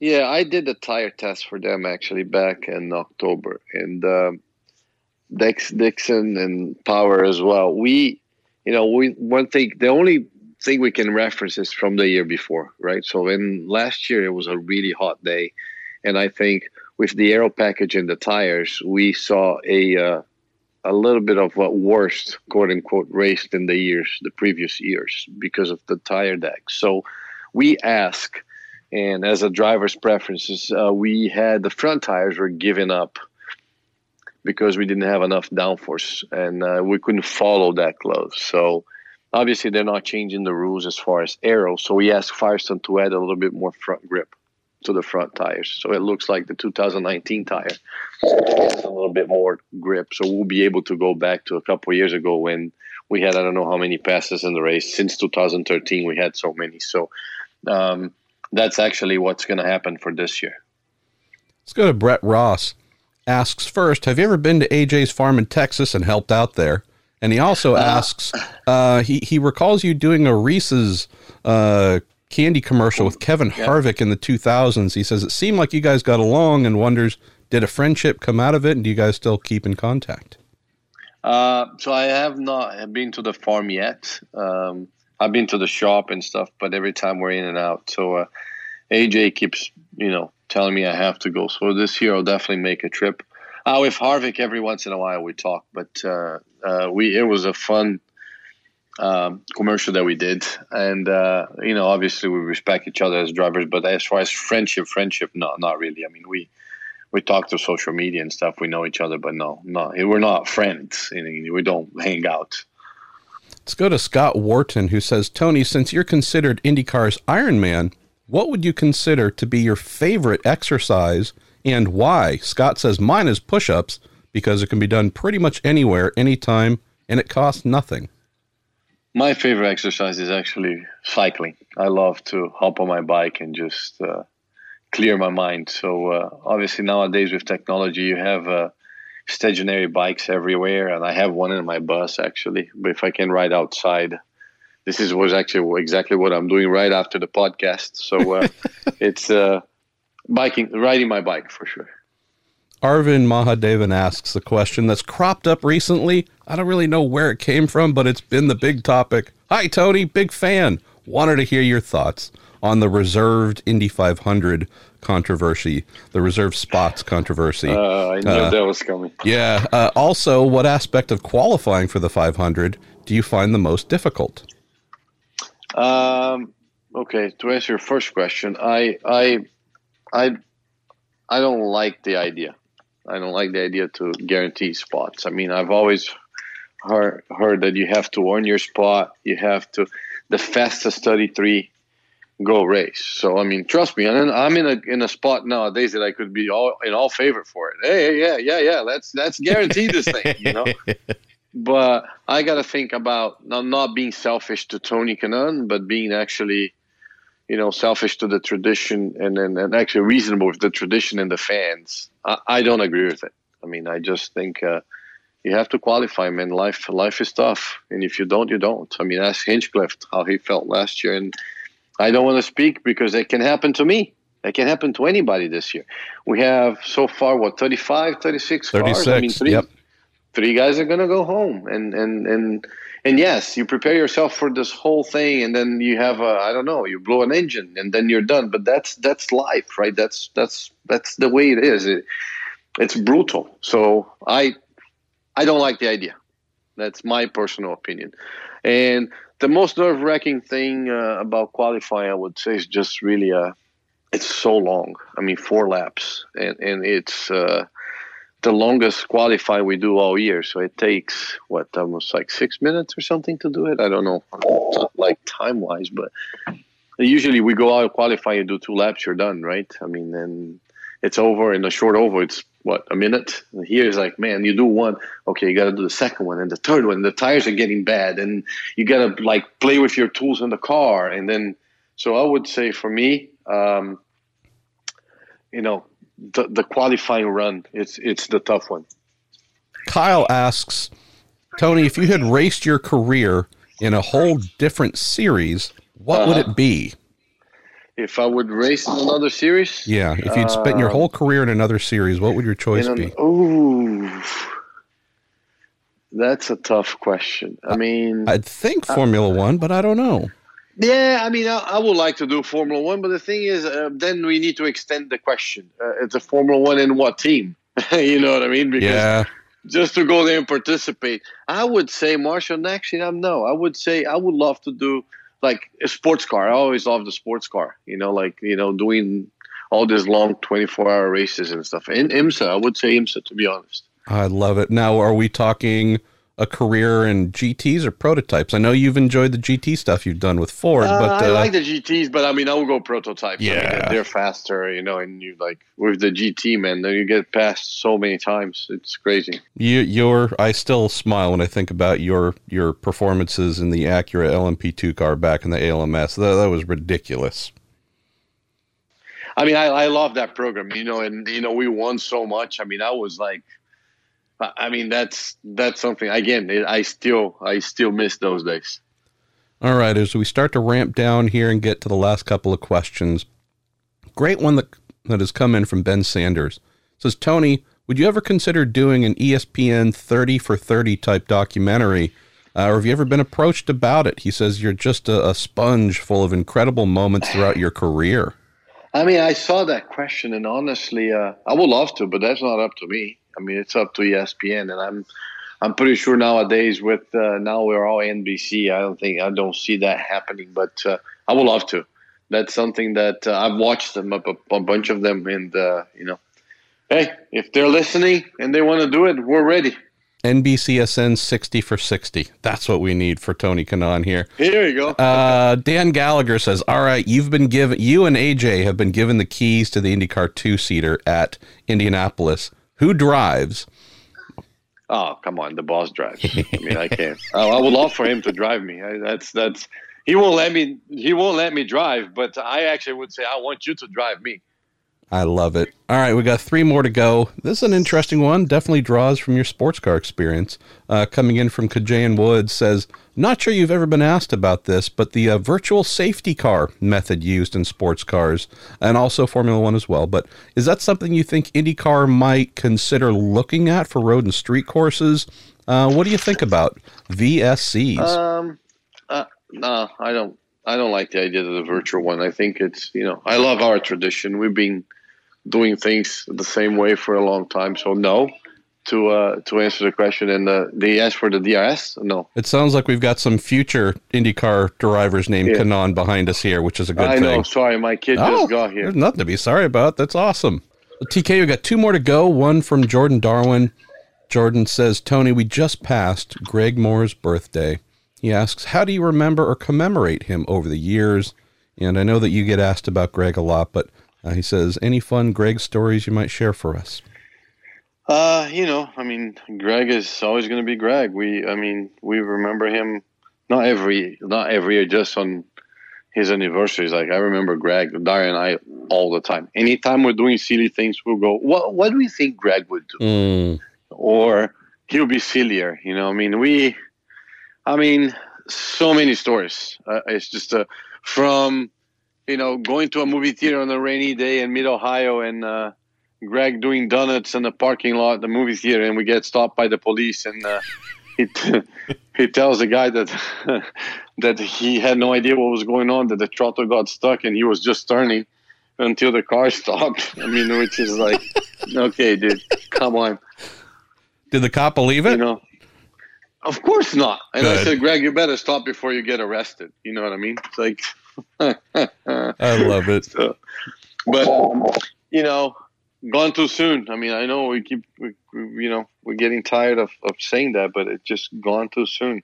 It, it's just, uh, you know, I mean, he was a, a fun dude, and, and again, we I know we talked about it. We always talked about it. I mean, I would love to see what he would have become.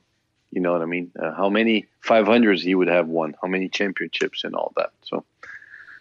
Well, I've just started just started talking, spoke with our boy Dario and been meaning to catch up with you and we'll we'll do this here when we get some time, but knowing that the 20th anniversary of Greg's loss is coming up later this year, definitely feeling like we need to get yourself, Dario, Papis, uh, Albert, uh, just a a bunch of people uh, who were very deeply connected we're, to Greg. we're, we're being talking about it, you know that. So we're trying to throw a party. I I saw Rick Moore in Long Beach, and uh, Rick was there, and then we've been talking about like partying like Greg. So hopefully we'll get together and then do something for sure. Yeah, and I think we're gonna. I want to do kind of a multi-part podcast as well, with just sitting down, telling stories, just bringing Greg Cool. to those who uh, maybe never got a chance to know him. That would be awesome. Well, let's go to our last question. Tom Boyers, it's all yours. You said, Tony, over the course of your career, who do you b- rate as the best all-round driver you've either shared a track with or gone up against? And he says,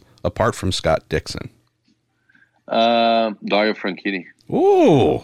Oh, you're going to No make doubt. that guy's head swell even more. Come Yeah, on now. No doubt. No doubt. What was it about Dario? Uh, what was the Da- thing that made Dario you was- respect him? Um, very meticulous. I mean, he wouldn't, uh, you know, Dario be like always like like trying to make it better, trying to make it better, trying to make it like it's never like Dario, the car is good. No, no, no, still not good, still not good. And and that guy, when he puts everything together, like the car that he wants to drive, he is unbeatable. Like it's it's it's it's unbelievable. And his determination, I like his work ethic. I mean, he's I mean, we're the opposites, right? I'm I'm very passionate and like explosive, and he's always calm. He's always like, "No, we'll be all right." And you you could be like that less. He's like, "No, don't worry, we're gonna fix it." So, and then uh, you know, head wise, like he was his head in the right place. He's he, he drove fast. I mean, it it's just he was a complete race car driver, in my opinion. I mean, uh, obviously, I'm pretty sure there are plenty of other talented people that I could say. Zanardi and, and Dan, you know, but they all have their own particularities and, and their own strengths. But I mean, I think, in my opinion, I mean, as far as uh, you know, obviously, I can only talk about the people that that I race against. It's tough to judge somebody if I haven't raced against, so I'm not. I'm not even going to go there. I, I would say on that question, I need to put the people that I raced in the same team because I know their work ethic. And Dario, by far, is, uh, you know, to me, as you said, Scott Dixon doesn't count, so that would be Dario. Tony, not only thank you for taking some time here, thank you for helping us to kick off our first Week in IndyCar episode of May. We're also now that we're into May celebrating the third anniversary of my podcast, and I believe you were among my first 10 guests. So thank you for helping me to make this thing come to life, my friend. Anytime, my friend. Hope uh, you know. Hopefully, we'll do that Greg Moore one uh, pretty soon. Amen to that. Enjoy your day, my friend, and I'll see you Thanks, here shortly. Appreciate it. Thank you. Thanks, brother. Braden Eves, really happy to have you here. We have the current points leading, championship leading US F2000 driver. How are you doing, my man? You're somewhat close to me in Utah, but uh, how are you doing this fine evening? I am fantastic. Yeah, I just uh, flew in. It's been a little bit hectic the last couple days. Um, I was actually in New Smyrna testing on the oval for the first time, so that was good. And then flew home, had a short night, like five hours of sleep, and then flew out here um, for a karting race that I'm doing. So I'm good. The high life of a young open wheel race car driver. I love it. Well, let me start off by mentioning something that uh, I mentioned in the open a bit. I appreciate the fact that you, being very proactive, reached out and said, Hey, let's do something on the podcast. And I don't say that from an ego standpoint. I say that from a, with many young drivers trying to get either recognized, make a name for themselves, bring their personality forward in the sport. A lot of effort gets put into social media. Let me tweet something Yeah. funny. Let's go find a meme. Maybe people will like me that way. then we have your approach, which is, hey, let me actually reach out and talk to people and just want to connect and communicate. And I just wanted to, as I mentioned to you uh, earlier, just impressed with the fact that I'm sure this is something that you will continue to do and it will only serve you hopefully when you get up to and into even IndyCar. Just being that person who's willing to reach out, connect, and bring themselves forward. It's a, a, a not necessarily an easy thing to do for everyone, where it's just easier to kind of tap away at your phone in relative safety and peace. Yeah, for sure. Um, definitely. It did. Uh, it was a little bit funny. Um, as that was like how I reached out to you over Twitter, um, and how you had asked Oliver Askew and and Colton on right before they won, especially Colton. You know, being in his rookie year, um, it was it was. Uh, I think it's a little bit of a good luck thing. Um, but yeah, I mean, for sure. Let, Um, let's talk again after the Indy GP, because if you win there, well, there might be something to this. I might have to start sending out invoices for appearances by young drivers. But all kidding aside, let's get into your season, your development as we try to spotlight young drivers, team owners, you name it, on the Cooper Tires supported Road to Indy. You dipped your toes into USF 2000 last year, but for those who don't know your story before you got to the Road to Indy, tell us about growing up, tell us about your Midwestern roots and where motor racing landed in your family, where this passion has emanated from. Yeah, for sure. So I grew up in uh, Gahanna, Ohio. Um, just recently moved to New Albany, Ohio, home of uh, the Rahals. Um, I started in karting when I was six, like many other other drivers. Um, although I don't think it wasn't really like a oh like he's six now, let's go karting. It was it was a family thing. Um, my dad got into karting, my brother, my older brother got into karting, and I did all, at the same time. Um, and did it really as a family activity for fun. Um, and me being me, got super competitive into it and just loved it. I loved the competition, you know. So I did karting until 2017. I made my um, open wheel appearance um, in the F4 US Championship. Dipped my toes in there. Um, didn't really have the budget for a full season or anything, and kind of went out on a whim and, and did my first race at the Indy GP, or actually not the Indy GP, but it was at Indianapolis in F4 and uh, straight out of the gate was competitive. So it kind of kind of snowballed from there. Did a couple more races, um, landing on the podium six times in the eight events that I did um, that first or the eight races that I did that first year. Um, and then last year, kind of dipped my toes in the USF 2000 after doing a few F4 races again. Um, was nominated for the Team USA scholarship. Um, and unfortunately wasn't able to accept that due to um, was actually in the hospital getting a couple of surgeries. Yeah, and um, that was something I wanted to bring up as well. We're not talking about so is passing this guy around the outside at 400 miles an hour and stacked it into the barrier, and that's how I got hurt.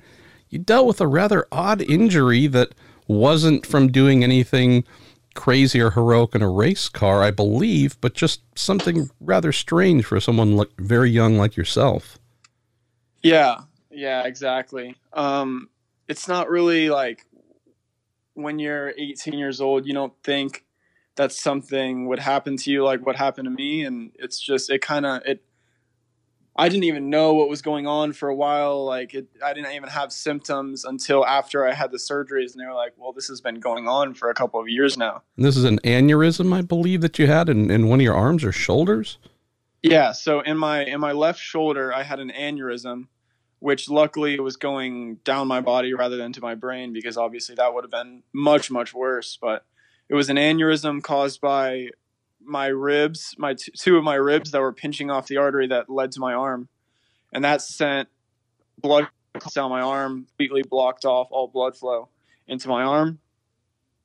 And uh, it really got bad when that last little bit you know completely blocked it off. And that was kind of early last year is when I started feeling it and it just got worse and worse and worse.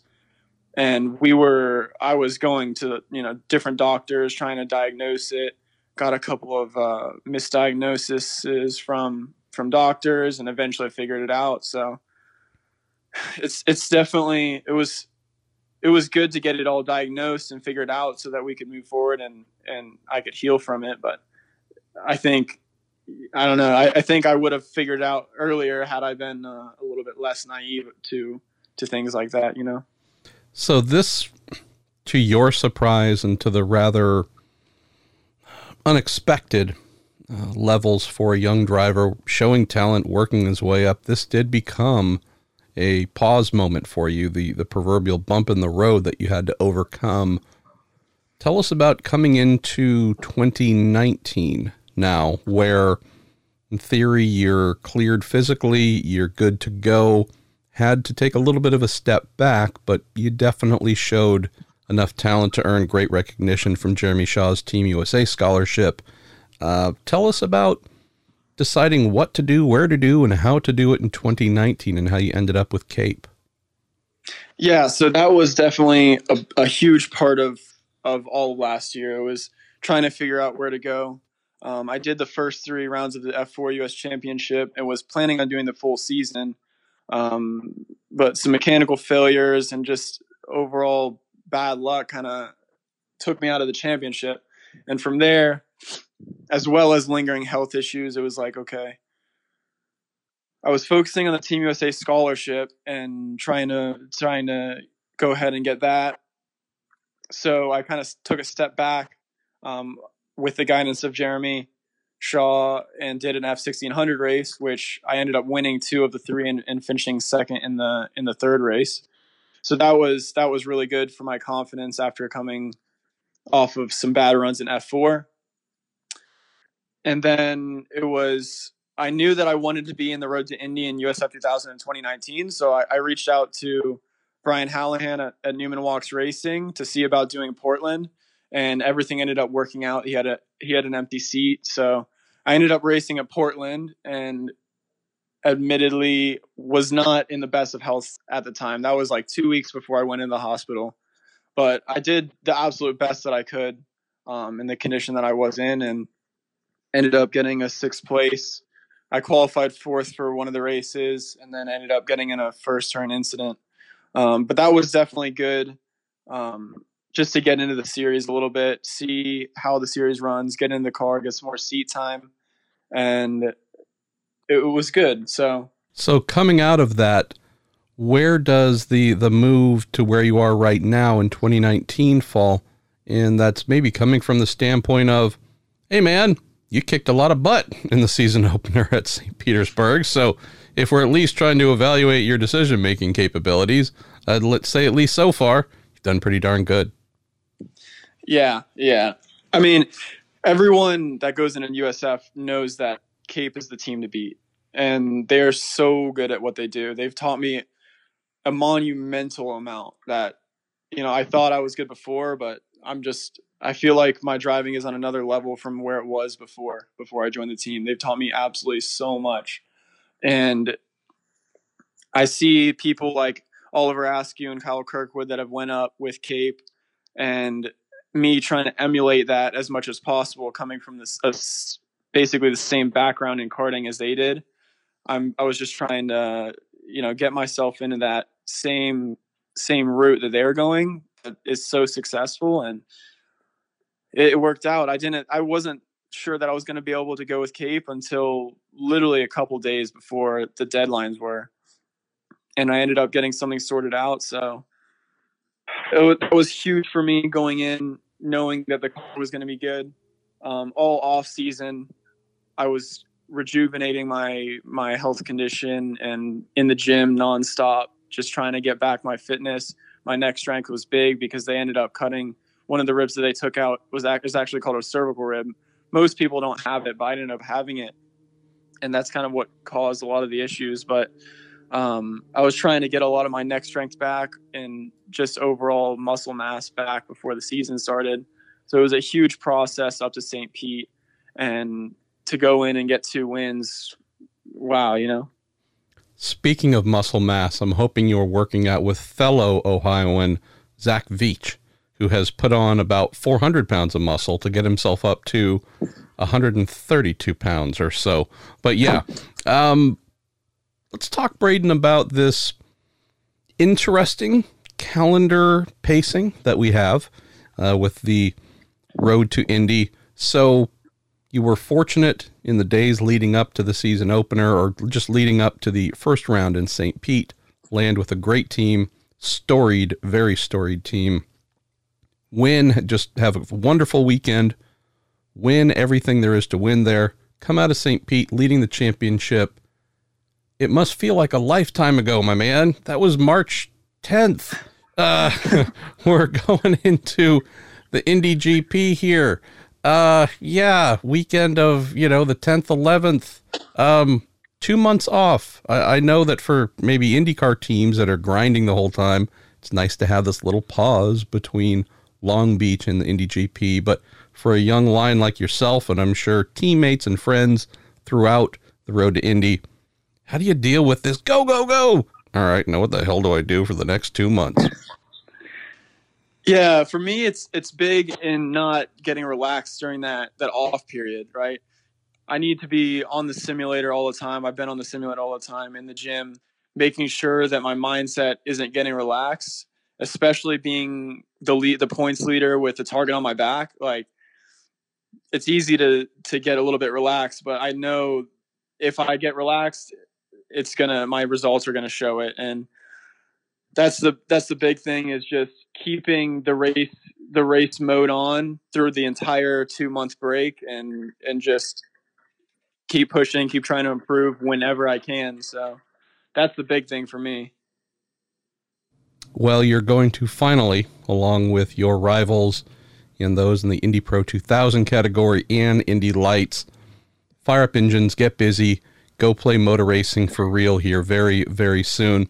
Well, let's do this. Let's close on the couple of questions that came in for you on your first little visit here to the week in IndyCar. And hopefully, this will be the first of many as we uh, chronicle your career on the way up. And who knows, maybe if you get to IndyCar, you'll have to deal with myself and Robin Miller and some of the other old farts giving you a hard time, like we do with Colton and Pato and the rest of the young bastards who we love.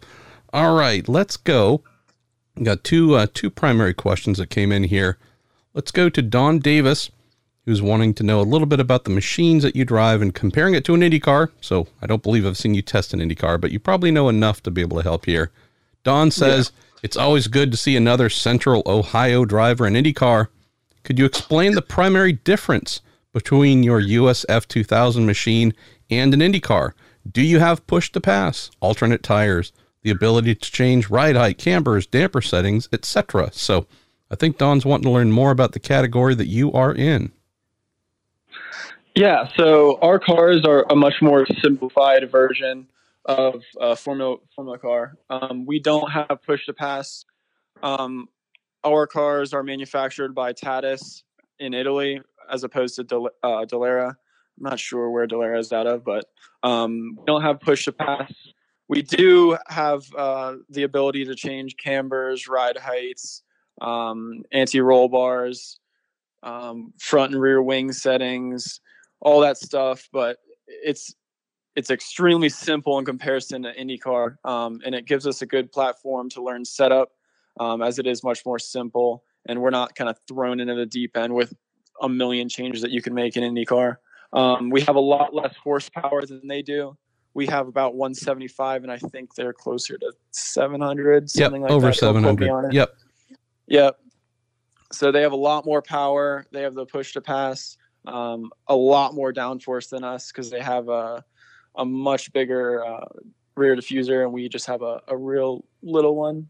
Um, and that's that's those are the biggest things off the top of my head um, for sure. I'm I'm sure I'm missing some things, but how those much are the big differences. How much do you enjoy that side of things, Braden? And I will mention that I think the time has passed where young drivers could get by on just gobs of natural talent. There was a, there was a long period of time where holy cow, that kid might not know the front of the car from the back of the car, but he or she is always going P1. I think yeah. time I think I think with cars becoming more and more spec uh, lots of things being controlled. Natural talent really isn't enough to do that alone. So it really does mean that there can be almost no laziness when it comes to applying the same dedication you have, say, to being in the gym, to being on a simulator, etc. There, there almost has to be the same level of fanatical commitment to learning the technical and engineering side of the cars that you drive where do you fall on that discipline from a liking it, loving it? Is it something you have to force yourself to do? Where do you fall?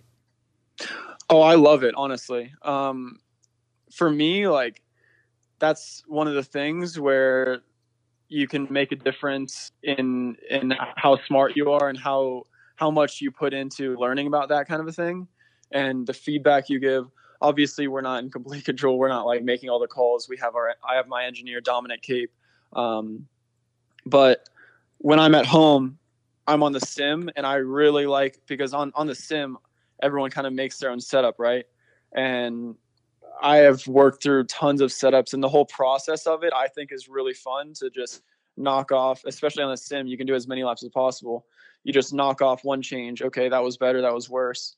And it's the same kind of process that you go through in real life. So I think it's one of the big things that if you get really good at it, that can make the, a huge difference, especially in a championship run, to make sure that your car is always as good as it can possibly be in the race. So that is one of my favorite parts, honestly, of, of the open wheel side of things. A kid after my own heart. Braden, let's go to our last question here. This comes from our friend Jameen Tuttle, who says, Hey, Braden, I read that you graduated in 2018 and that you are among the top students nationwide in the SAT.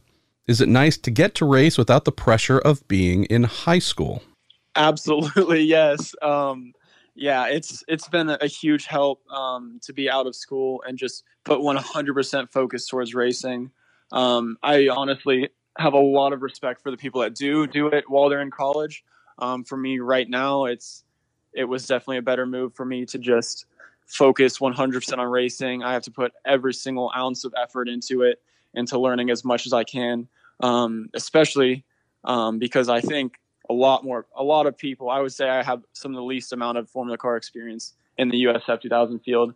So for me, I have to put every single ounce of, uh, of effort and time into racing, as well as raising money for racing, which is a huge part of it. Um, but yeah, I mean, it's it's it's it's good to not go to a race and be like thinking about that test that you have to take on Monday right after you get home. Um, it t- it takes a lot of stress off you um, from the personal side of things, and uh, it's definitely it was it's definitely a good move for me to be just focusing 100% on racing. Jameen also says, "What did you learn at St. Petersburg that might help you go for the sweep at the Indy GP, even though they are very different circuits?" And he says we'll be watching from turn seven and we'll be uh, rooting you on. I think St. Pete was really an eye opener to how important qualifying was. Um, because I, as I qualified on pole for race one, I was able to just check out and gaps the whole field.